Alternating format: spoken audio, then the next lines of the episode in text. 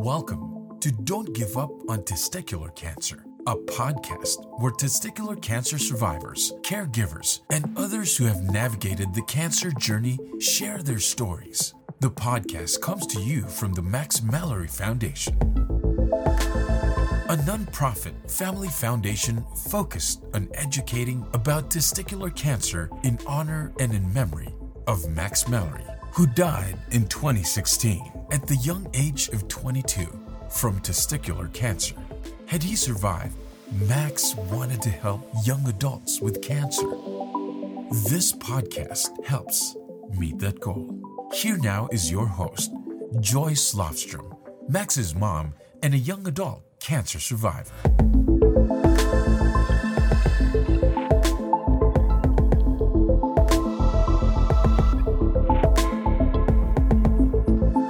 Hi, this is Joyce, and with me today is Doug McArthur, who was twenty years old when he was a junior in college and found a lump on his testicle.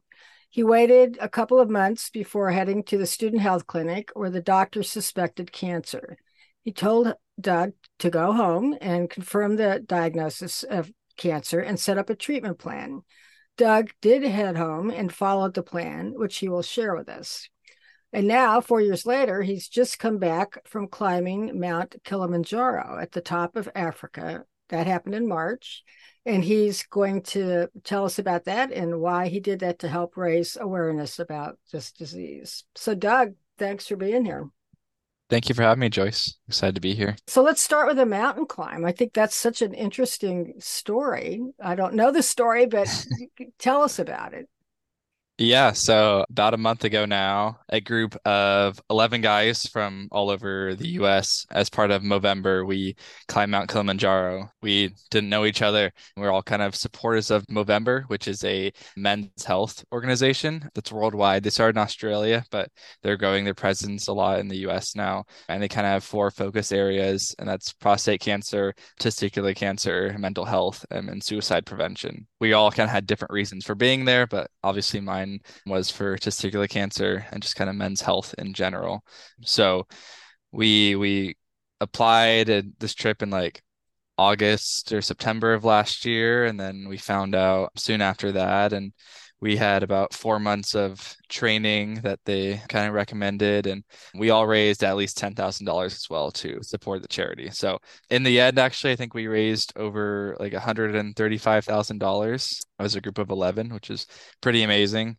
And so just awesome trip altogether. We were there for about two weeks. It was an eight-day trek, forty-five miles about.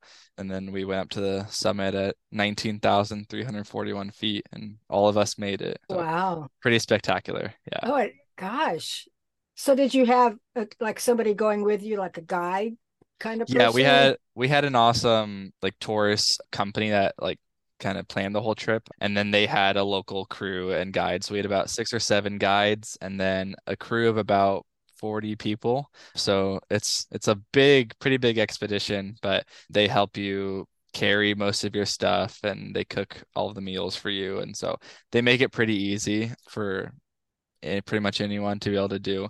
We have a pretty wide range of ages on our trip. I was like the second youngest. I'm twenty-four right now, but there was a college student who was twenty-two, and then went all the way up to, we had a sixty-one-year-old guy who's also in our group, and we all made it up. Wow. But the crew, the crew was a big help in that. So, well, congrats! What a, an experience. I mean, wow. I mean, I don't like to jump off the high dive in a pool, so I can't imagine climbing Kilimanjaro. But yeah, luckily it's it's just like a long hike, steep hike, but nothing too treacherous or technical. So just. Pretty awesome experience, definitely wow. once in yeah. a lifetime trip.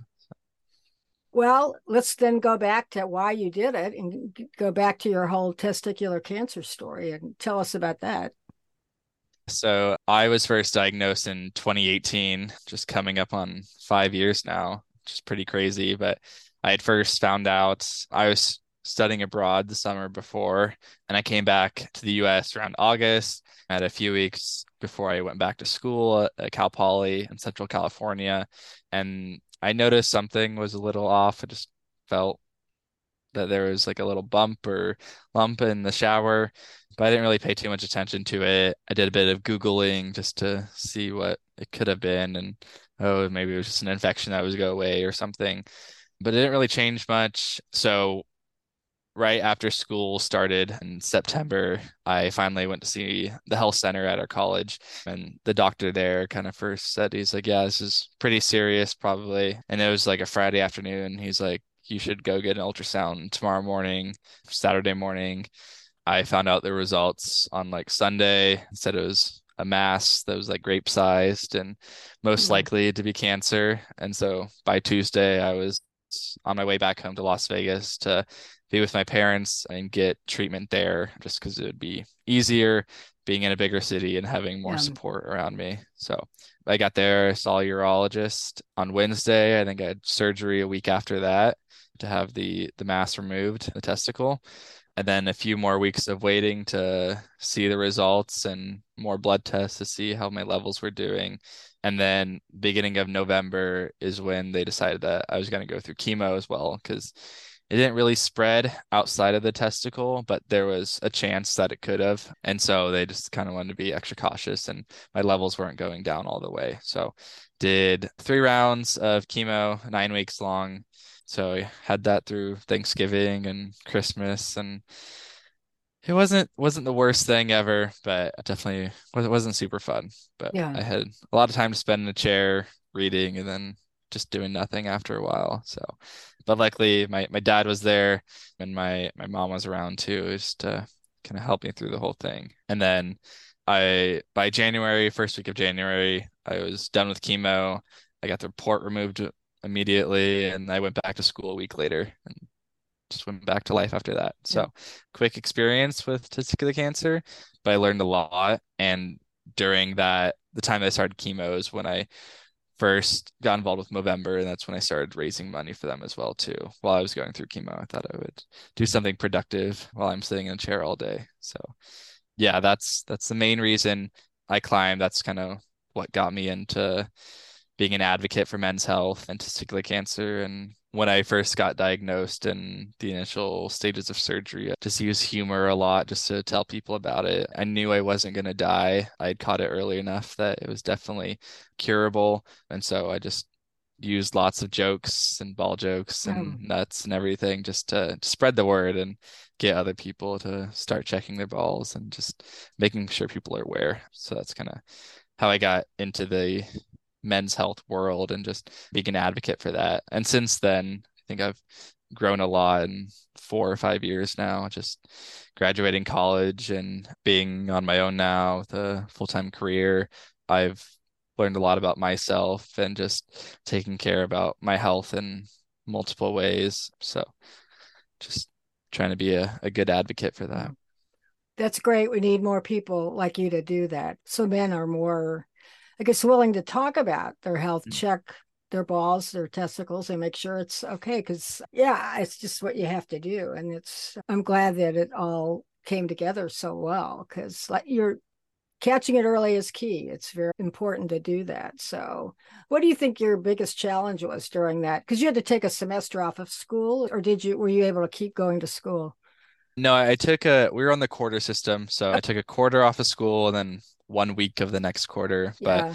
it actually worked out not too bad. I had taken some summer classes before and I was able to graduate on time, so which was pretty awesome. Yeah. So it was, it was definitely hard leaving college. I was started the school year. I was in school for like two weeks and then I had to like leave abruptly and leave all my friends, and my roommate was by himself too. And so that was tough, just having to go back to Las Vegas where my parents are. My siblings weren't around either. They were in college as well. So that was tough, but I had friends come visit, lots of care packages, lots of other support. So I think overall, like, yeah, chemo sucked, but I don't think it was the worst thing ever. Yeah. For what it does. So yeah, that's it. You have to think of the end game, don't you, with all of that. Well, you talked about going home to your parents. Did you have a good support group? You said your friends came to visit, and what kind of support did you have to get through all of that? Yeah, I mean, I would say definitely my parents, they were a big help just in getting appointments and trying to manage blood tests and insurance and all the the pains that come with medical care. So they were a big help. And when I was going through chemo, my dad luckily retired a few years before, and so he drove me to my appointments mm-hmm. every day and waited for me and bring food and take me to the hospital when I had a one hundred three degree fever. So yeah, he was just amazing support. I mean, I think he was definitely affected maybe more than I was, even just watching me go through that and the other people around me and the infusion room. And definitely not the most uplifting place, but the people there are still amazing. I still remember all of my infusion nurses, people who were just giving us all the treatment, but they they were pretty incredible the whole the whole nine weeks. So yeah, I remember with Max, my son, he had some really wonderful nurses, and I remember one of them, I I'm pretty sure the last day he they brought in lemon bars. She would make oh, really? Yeah, so that was just something I think that I remember. I don't, but yeah, it's so vital to have that. I mean, that kind of support. So so you talked about Movember earlier. How did you And you started, you said while you were in chemo, how did you find it? How did you find it? I just asked that because I think there's so many, hopefully, listeners that know about it, but if they don't, that's a really good support group and system. So mm-hmm. I can't remember the first time I ever heard about it. I think I know there was like a, there was a men and masculinities program at our college, nope. and they were kind of, they were supporting Movember during that year. So you don't know much about Movember. They're men's health charity, but the whole idea is that during the month of November, you grow a mustache, and that's kind of a way that people will talk or ask about, what are you growing a mustache for? Yeah. And so everyone shaves down to bare face on the first of November, and then throughout the month, they try to grow a mustache. And so that's the main month where they're trying to get donations, because they do a lot of medical research and funding for that.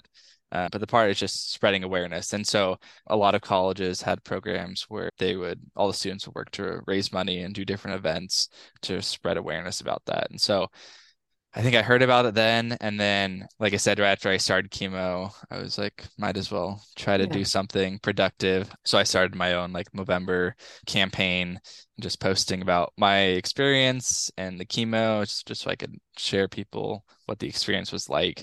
And then I was able to like raise a thousand dollars I think in that that first month, which was cool just to see. So that was my first experience with Movember. And then I think a few months after that, after I got into remission, they had heard about my story somehow, I think just by posting on social media and interacting with them on other stuff, and they wanted to film a video and kind of mm. do a story for the upcoming Testicular Cancer Awareness Month in that April. And so I got to film a video with them of that year and talk about my experience, my journey, and just what it means for me to be healthy now and how that affected me.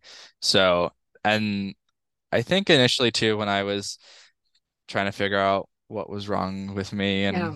if it was cancer or something else, but they have a lot of good resources just about the process. So first about finding the lump, and then going to talk to a friend or a doctor, and then kind of the steps of getting an ultrasound and doing surgery and getting blood tests, and then the different types and what other surgeries could happen, and then kind of the after stuff too. So after you go through chemo, or even kind of in the middle of talking about fertility and donating sperm and banking that, just to think about the future. And then after chemo, if talking about fertility and just how it affects your life after that. So mm-hmm.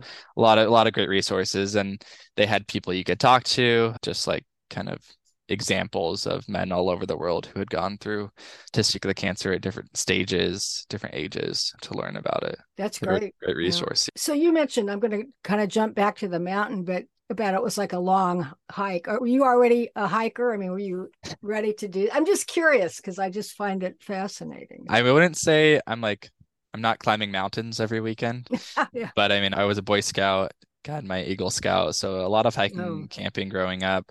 I live in Seattle now. I lived in Portland before. So a lot of hiking and outdoor activities on the weekend. So I say I'm a pretty, pretty active outdoors person, but I'm not, I don't have all the, the summits planned on my bucket list.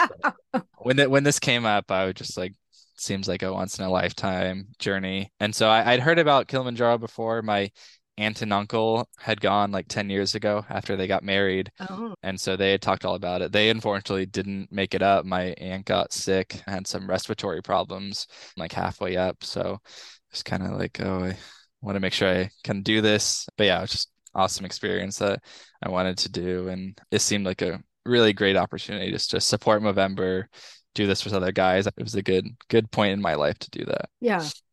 Well, that's great. I just, I'm, like I said, it's, it's fascinating to me, but you also had a somewhat of a reference if your aunt and uncle had tried to do it. Mm-hmm. So you know. It's a pretty popular mountain too, I think, because it's the highest summit in Africa. So I think out of the seven continents, it's probably the easiest one to oh, do. Okay. All right. There's, I think there's like sixteen thousand people that summit every year or attempt to summit okay. every year. So it's a pretty popular one and definitely one I think that all ages experiences can do. We had guys on our trip who were not hikers. Some lived in New York City. So they had a t- tough time training, but they all did really well. So.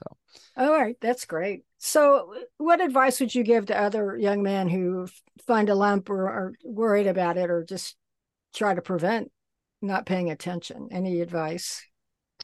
Yeah, I mean, I think the recommendation is to check at least like once a month. So when you're in the shower, just like feel it out and see what's normal. And then so you have an idea of what's normal, what's not normal if something comes up. And if you feel something that's not normal, yeah, do a quick Google search. I'm sure everyone will, no matter what, just to have an idea. But try to go talk to a doctor or someone as soon as you can, just to give some sort of reference and see if it could be something else. Because you never know. I have actually had multiple guys now who have texted me and said they felt something and asked what to do and if it was cancer or not. And I was like, I don't know, but you need to go see a doctor. And so, like, some people have done it and it was fine and wasn't. It was just an infection or something. But actually my, my roommate in college, a few years after I had cancer, he texted me and said that he was just diagnosed with testicular cancer. He had found a lump and it turned out to be cancer too. Oh, so God. He went through chemo and is all good now too. But it just shows that for young guys, it is very common. And so you just never know. So just keep an eye on your body and just understanding how it works and what's normal and what's not normal. Right. It's very important. You know, I've talked to several men who their only symptom was back, lower back pain. And, you know, you could attribute that to many things, you know, oh, I, you know, whatever, lifted something too heavy or what. And I think that's something to pay attention to as well, if it persists, because that is often, you know, one of the other symptoms that come, you know, it appears in yeah. the whole process. Yeah. So, and um, like, I would say like, I, I didn't have any effects from the cancer. Like I never felt sick or in pain or anything. It was just the chemo that did that. So yeah. if there was no physical way to tell that it was cancer, then it could have been, yeah, a lot longer. So tell us about your career, because I read about that too. So you're a structural designer. Now, is that an architect or is it different than an architect? Or it's close. So I got my degree in architectural engineering, which everyone thinks I'm an architect then, but I have to tell my family and friends all the time that I'm not an architect, but I work with them all the time. So Uh, technically, I'm a structural designer, but I do structural engineering. I'm just not allowed to call myself a structural engineer yet because I don't have my license. Uh, okay. But yeah, so that's just designing buildings, all of the inside, the structure. So the beams and columns and foundations. And um, we work with architects every day to design solutions and come up with ideas. And just before this, I was actually assessing a building. So it's an old building here in Seattle. It was built in nineteen twelve and they used a lot of brick and masonry that is unreinforced that could fall down in an earthquake. So we're kind of doing some work for the owner just to assess the building. So sometimes it's exciting site work like that. But a lot of times we're in the office doing calculations and working with the models and doing drawings. And so it's a pretty, pretty, pretty fun time. I enjoy it. I've always had a good time with it. I think that's one of those careers where you know, people know about architects and people know about engineers, but you've got both a structural engineer, like you said, you don't have your license yet, but it's it's probably a it's a, a job that we have to have that I mean to make those buildings come together. But it, you know, I'm learning just talking to you, so I think it's really interesting. I mean, seriously, you know, I, yeah. mean, I have friends who are architects and mm-hmm. engineers, but anyway, just a compliment on that. So thank you. Uh, so what's next for you in life? Anything you want to share, like down the road, any career goals, um, personal goals, any? Yeah, everyone's asking me what mountain I'm going to climb next. There you go. Yeah. I, I don't have an idea on that yet. I would love to climb Mount Saint Helens down in Southern Washington. That's an easier one, I've heard. Mount Rainier would be a cool two, one too, but that's definitely a lot more technical. You're actually climbing up a glacier with crampons and pickaxes. So oh. compared to Mount Kilimanjaro, I think it, that one is a little harder, less elevation, obviously, but could be hard. So maybe I'll get there someday, but I don't have too many big plans right now. I'm just excited to kind of continue my career growth and personal growth here in Seattle. I just moved into my own apartment, first one on my own a couple months ago. So just excited to kind of live, I really enjoy living in the city and just being a part of that. So no, no big plans as yeah. of yet. Well, you've got, like you said, your first apartment, that's always fun, I think, mm-hmm. to get going in life. So my last question. So what song, when you hear it, do you just have to sing along to? Yeah, I was thinking about this, and I have lots. I'm a big fan of like The Killers, but also lots of pop music too. And the ones that come that comes to mind is Beyonce's Love on Top. It's just like a really fun song. And in high school, there for some reason it became a thing, and we would get so into it when it came on, and there's student council activities and everything. So definitely always dance to that one. I'm seeing yep. Beyonce in concert in September, so oh, hopefully, fine. hopefully yeah. she'll play it. That's, but we'll see. I think those in-person concerts are so much fun. I went to a lot of them in college and after college. It was great. So I know. Yeah. Yeah. I'm excited, fun. especially since COVID, to get back into yeah, yeah. live music and experience that again. Well, I appreciate that you took the time to talk to me today and share your story, the mountain story and your testicular cancer story. And thanks for all you're doing, though, too, to raise awareness and money. It's, we need to do that. So you're welcome. Yeah. Glad yeah. to be here and talk yeah. about it. So I'll follow you, I guess, on mountain climbing pages and see what happens. So, but thank yeah. you. It's, it's, I'll keep you updated. Yeah. Okay. Sounds good, Doug. All right. All right. Thank you, Joyce. Thank you. All right. Thank you for watching this episode of Don't Give Up on Testicular Cancer. If you enjoyed this podcast, please subscribe to our program on your favorite podcast directory. You can also visit the Max Mallory Foundation at w w w dot max mallory foundation dot com slash podcast to listen to previous podcast episodes or donate to the foundation. Join us again next time for another episode of Don't Give Up on Testicular Cancer.